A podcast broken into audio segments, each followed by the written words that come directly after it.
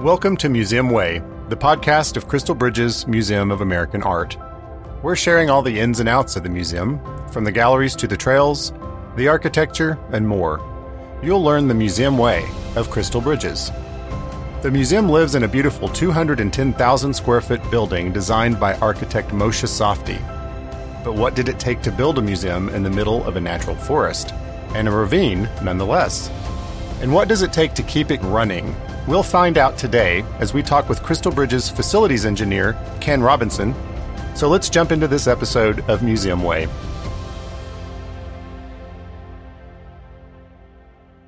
We're here with facilities engineer Ken Robinson. Welcome to the podcast, Ken. Thank you. Good morning. Good morning. So, why don't you tell us a little bit about uh, your history with Crystal Bridges? Because you're probably one of the uh, longest serving uh, employees or staff members with us, I would say, right? Uh, longest on site, probably not near the longest as far as Crystal Bridges employment. Uh, I came on the property in uh, 2006 in the fall and uh, did not go to work for Crystal Bridges until actually 2010. we were four years into construction when I transferred. So, what were you doing in those four years? Were you working for the construction company? Yes, we had a joint venture. Crystal Bridges was so large that we had to have Linbeck Nabholz joined together for one time only to build Crystal Bridges, and Linbeck's out of Texas and Nabholz is out of Arkansas. So it was a good partnership, and uh, I'd heard about it, uh, a couple of news articles. I wanted to know more about it, uh, so luckily I was able to get on board and uh, see it built from the ground up. Must have been exciting since you're actually a local guy born and raised right here in northwest Arkansas. And yes, there was a few of us on site, but a lot of the folks that came in to build it were from Texas because Linbeck is based out of Texas. Okay, so let me uh, start. I don't know, actually, you know, talking about this building is such an amazing building. Um, one of the things I wanted to know about was the construction process. We try to live and and dwell in a sustainable way at Crystal Bridges, um, and that started early on. Um, can you tell us a little bit about uh, the decision of making the footprint of Crystal Bridges, how that went about? The footprint of the building itself uh, was not allowed to do a normal layback of a one to one, so we were allowed about eight, nine feet all the way around the structures on a vertical cut. So we could have mature trees right next to the building when the construction was completed. And as you see it today, that was successful. So you literally kind of had to carve it into the ravine that it sits in. Absolutely. There were um, a lot of excavation, a lot of rock and earth, a lot of blasting, but uh, we were really cognizant of trying to make sure that we did not disturb any more than necessary. Okay, so that explains why when you look around the building that you literally do see mature trees living next to it. Absolutely. The uh, the, the setback or the nine foot uh, cut that we made around the property lines of all buildings uh, if they were shallow, that was easier, but if they were deep, it was more difficult because we had to hold that bank back or that cut back until the construction was finished. So we used soil nailing techniques and some other construction methods that uh, have not been used a lot around here, but some. Mm-hmm. Now, as an engineer, that must have been quite a challenge. It was difficult. Uh, the construction process coming out of the Arkansas ground was probably the most unpredictable because we weren't sure of the substrate where competent stone and things like that that we were looking for actually lay. So um, it took a lot of research and a lot of borings and a lot of uh, technical data before we could even begin. Yeah, because we have uh, we have combinations of granite and, and limestone and sandstone and voids, as you call them. Uh, yes, absolutely. Arkansas is full of all the the items that you described under your feet. And from the north end of the property, it was pretty much loose chert and limestone. And when you come down towards the southern end, admin building, Great Hall, it was pretty much hard granite. You have a story about how during this process that you had meetings about how do we save specific trees or certain trees. When we started the construction process itself, there were some that we had to move because they were obviously in the in the way of the construction, but if it were possible, we tried very, di- very diligently to try to make sure that we didn't take any more out than necessary. So there's a there's a story of two particular trees. Uh, they're rather mythical. They stand as the symbol of our restaurant Eleven. Tell me about Thelma and Louise. Thelma and Louise were um, uh, choice trees, tulip trees that don't really survive much further north than here, and we happen to be on that median line where the tulip trees are just about as far north as they'll really thrive. And so uh, We stopped construction, actually did quite a bit of redesign, brought in a uh, arborist and uh, had him do some studies on is it possible to save these two trees, and it was determined we thought we could if we redesigned the link. So therefore, as you see it today, the the link has a notch in it for the root ball of Thelma and Louise, and they're still doing very well today. So how did they get their name? Thelma and Louise was chosen by a person on site, and uh, the Thelma and Louise movie were still fresh in people's minds, and it just made sense to the guy to say, "Hey, let's just call those Thelma and Louise," because we were trying to identify by name as much of the tree population as we could, and uh, those just uh, those names just stuck. Yeah, the the infamous scene at the end of that film where the two characters are at the precipice of the Grand Canyon and make the choice. Spoiler alert to uh, to fly off over the edge. Um, that's basically where it came from. And uh, I think that's been a popular name and uh, has just kind of stuck because it seems appropriate. Yeah, and luckily these trees have not gone over the edge. They've they're still there. They're still there. All right. Well, what were some of the other forward-thinking um, and kind of sustainable practices that were considered when building the museum? We were really careful about what we did for spoil removal, earth, rock removal, and uh, trying to make sure we did concrete washouts and everything exactly uh, per spec the uh, lumber materials that were sourced to try to come in to start with Crystal Bridges because it's mainly concrete, glass, and wood and copper. Uh, that's the components that everybody sees when they come. Mm-hmm. And overhead in all buildings, uh, the galleries especially, you uh, library level, uh, you have the number two yellow pine, southern yellow pine, that was harvested in Arkansas. The biggest part of it all came from southern Arkansas, and the manufacturer of the glulam beams. Uh, those beams as well are number two southern yellow pine. So pretty much everything overhead was a locally sourced product. And we tried real hard to, to put a radius around Crystal Bridges construction site. And as much as possible, we tried to, to get local resources to fulfill that. And that was per the owner's direction when we started. So that's really pumping um, money back into the local economy. That was the purpose of what she wanted to see done is to make it where we could try to, right off the bat, help the local area while it was being built. Well, and also, uh, I know that the trees that were taking out, taken out during construction, they've also been repurposed. It was all taken to a mill and harvested and dried. And then we had the craftsmen uh, build a lot of the benches. Most every bench you see in the museum today is from locally harvested wood from the site, so we could actually do some repurposing and get some life out of it uh, after the fact. Yeah, that's really amazing. And even some of the promotional materials and boxes that were created yeah, some of the uh, giveaway items and things that were created early on were again by local artisans, and they did use the uh, sycamores and hickories and, and maple and oak uh, that were taken off the site. Mm. I love the idea that those trees still live uh, in their home, so to speak. Yeah, they're still there, just in a different type, different, different form. Yeah. So, what about the pond system? I, I, I'll tell you, most visitors notice that our ponds aren't crystal blue.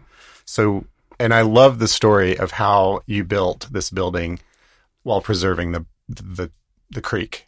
The waterway was a, a challenge from day one. Uh, the the property, you know, it's 120 acres, and there was lots of places it might have been a, a location, but Moshe Safdie and his vision, he saw it in the ravine, he saw it in the creek bottom. And so that started a, a pretty big process. We had to divert the stream during construction and then uh, try to watch for rain events to make sure that it didn't uh, impede us too much. But there's a lot of folks that rely on that stream, so we had to really worry about water quality and make sure that we didn't hurt the ecosystem and there wasn't any spills. Mm. And so the quality of water that the farmers use beyond us were still available to irrigate or to you know use for stock or whatever. Mm-hmm. And so uh, the process of the uh, building the crystal bridges, it took about two and a half years of FEMA CLOMR regulations back and forth on paperwork to finally get approval because typically you don't build a world class museum in a floodplain. That's true. So it was a difficult challenge and uh, a lot of paperwork, but we finally uh, settled it all. And as you see it today, it's just as designed. It has actually performed as good, or if not better, than what we thought, you know, back in 06.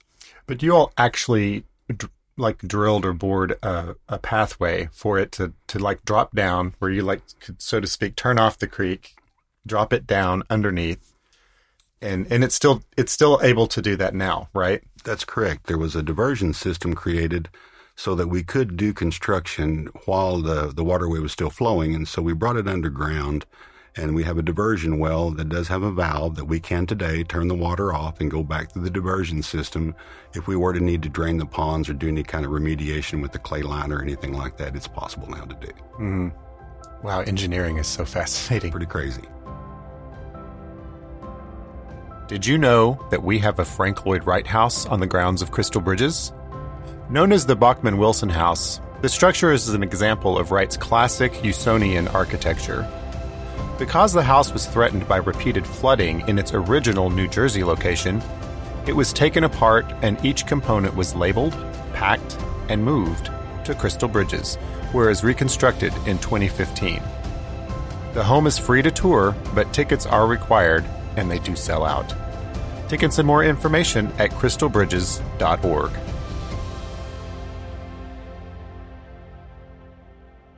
So, a lot of people also wonder um, what's the risk of flooding? One of the big insurance questions that I, I, look at every year, and they do visit us quite quite often to talk about uh, how's the system running. Um, there were models done by local engineering firm CEI, and they go with a, a hundred years of recorded data. That's how they begin their studies, but they modeled it all the way up to about a three thousand year plan to see what possible event could cause what kind of uh, damage. And uh, truthfully, in my tenure there, which is quite a while, we've had some pretty serious rains, and we've had some pretty serious rains during uh, construction as well as after construction. And the ponds, the ponds have performed uh, exactly like designed. Mm. Well, that's certainly comforting to those of us who work there. it was very nervous for us while we were building it because I was trying to figure out how we were going to protect the uh, people, the art, the building, and uh, make sure that our uh, engineering and the practices that we put in place for the weir system, especially, uh, was going to work as designed. But uh, a lot of people looked at it. A lot of people put a lot of math and thought into it, and did a lot of computer models. And uh, I was a little doubtful or skeptical at first because 100 years isn't a lot of data when you're talking about building a 300 year building. Mm. And so the models were very, very useful. Okay. Well, Ken, tell us a little bit more about your current role. Um, after construction, actually, before we even got too far in construction, the folks at Crystal Bridges were talking to me about uh, would you like to come to work at Crystal Bridges? And after 28 years in commercial construction, I thought that might be a really good place to retire. I fell in love with the building during construction, uh, knew it was going to be something that no one had ever expected or could see in Northwest Arkansas. So uh, I was happy to jump on the opportunity, but my first few answers when they would talk to me about it was, let me get the building built. Uh, about one year before we opened, they said, You need to come over now. We need to get you ready for operations, which I had never done before. And as it turns out, I've been training for it my whole life. It just seemed to fit. It's a, it's a, it's a really good fit. So today, my basic duties are to make sure everything runs properly in the mechanical systems, electrical systems, plumbing systems, AV, everything that's in the building is, is pretty much envelope. Anything to do with it is mine. It is, is something for me to take care of. And these are some pretty complicated systems. They're very smart. This uh, this building, uh, I've told everybody uh, since we've opened it, I feel like she's a living, breathing entity, and uh, we have a really good relationship. I know when she's happy. I know when she's sad. I know when she needs attention, when she needs some love.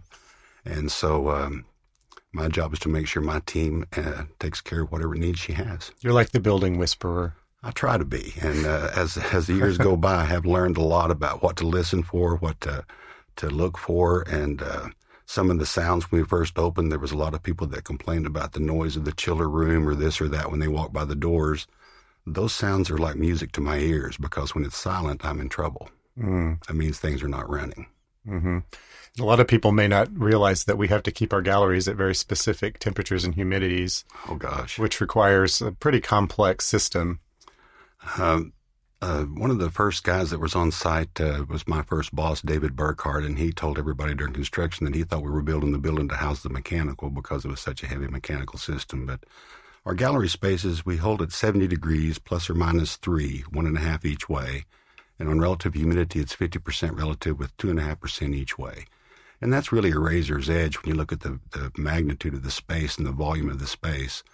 Uh, all my career, I'd worried about pretty much making sure everybody was comfortable about six feet off the floor. In this in this property, we have to worry about all the wall to wall, floor to ceiling microclimates, everything. And with all the glass and, and the concrete, which doesn't have a big R value, I was pretty concerned about being able to maintain it. But it's done very well. The engineering on this project was nothing was hardly missed at all. They they thought of everything. Mm. So, what's your what's your day a daily daily routine look like for you? I get to work usually somewhere around 5 a.m. and uh, try to give 10 hours every day to try to make sure that we do what we have to do. Of course, when uh, the building calls, whether it's 2 o'clock in the morning or whatever, you do what you have to do. But I come in, I check the BMS system to make sure the building management system is, is where it needs to be and everything looks right on all the readings and the numbers.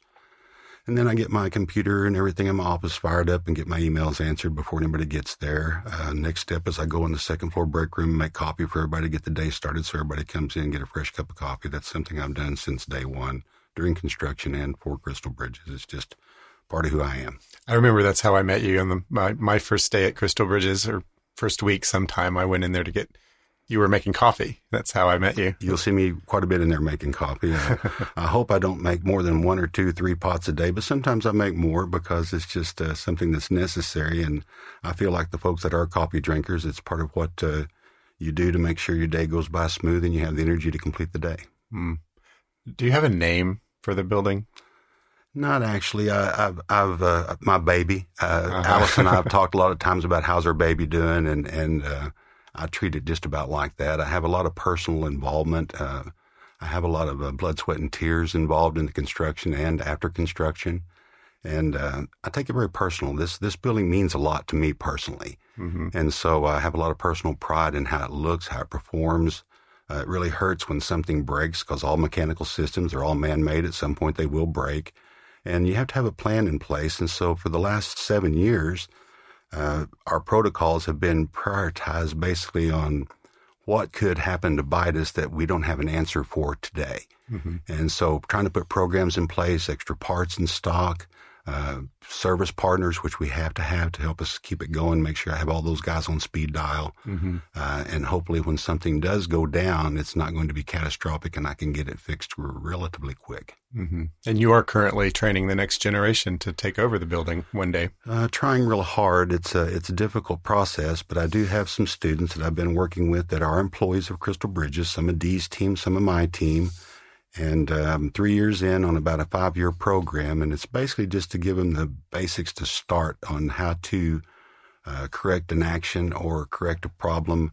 Or if they don't know exactly what to do, I'm trying to give them a place to begin. And mm-hmm. so it's very difficult to transfer, you know, 30 plus years of knowledge in, in a short period of time. But if you give them the right tools and where to go and who to call and what to look for, uh, it's a big leg up when they do get it handed over. And at some point, I will retire and someone will have to take it over. Mm-hmm well, we'll be sad when that day comes, but for now, you're still with us, and we uh, really appreciate it. I hope to be there for a few more years. If my health holds out and uh, I'm still a productive member of the team, I'm hoping to stay on. So, what's your favorite space in the museum? Since the North Tower was constructed, the 100 foot bridge that goes back to the North Forest, I fell in love with that spot because you can see more of the buildings from the ground than anywhere else that I've been since I've been there. The only better view you're going to get is from an airplane. And so when you stand on the 100 foot bridge near the tower, you can see virtually a part of every building and you can kind of understand uh, how large it is. Mm-hmm. Uh, it gives you a bit, bit of perspective. How many buildings are there? Eight. Eight buildings. I counted it as eight. You can chop it up any way you like. The museum store, the dining bridge, and the and the uh, restaurant kitchen is all basically tied together. And some people have broken that down. But when I went to the city of Bentonville to buy, get the permits ready, uh, I got eight permits. So I've stuck with eight buildings in my mind.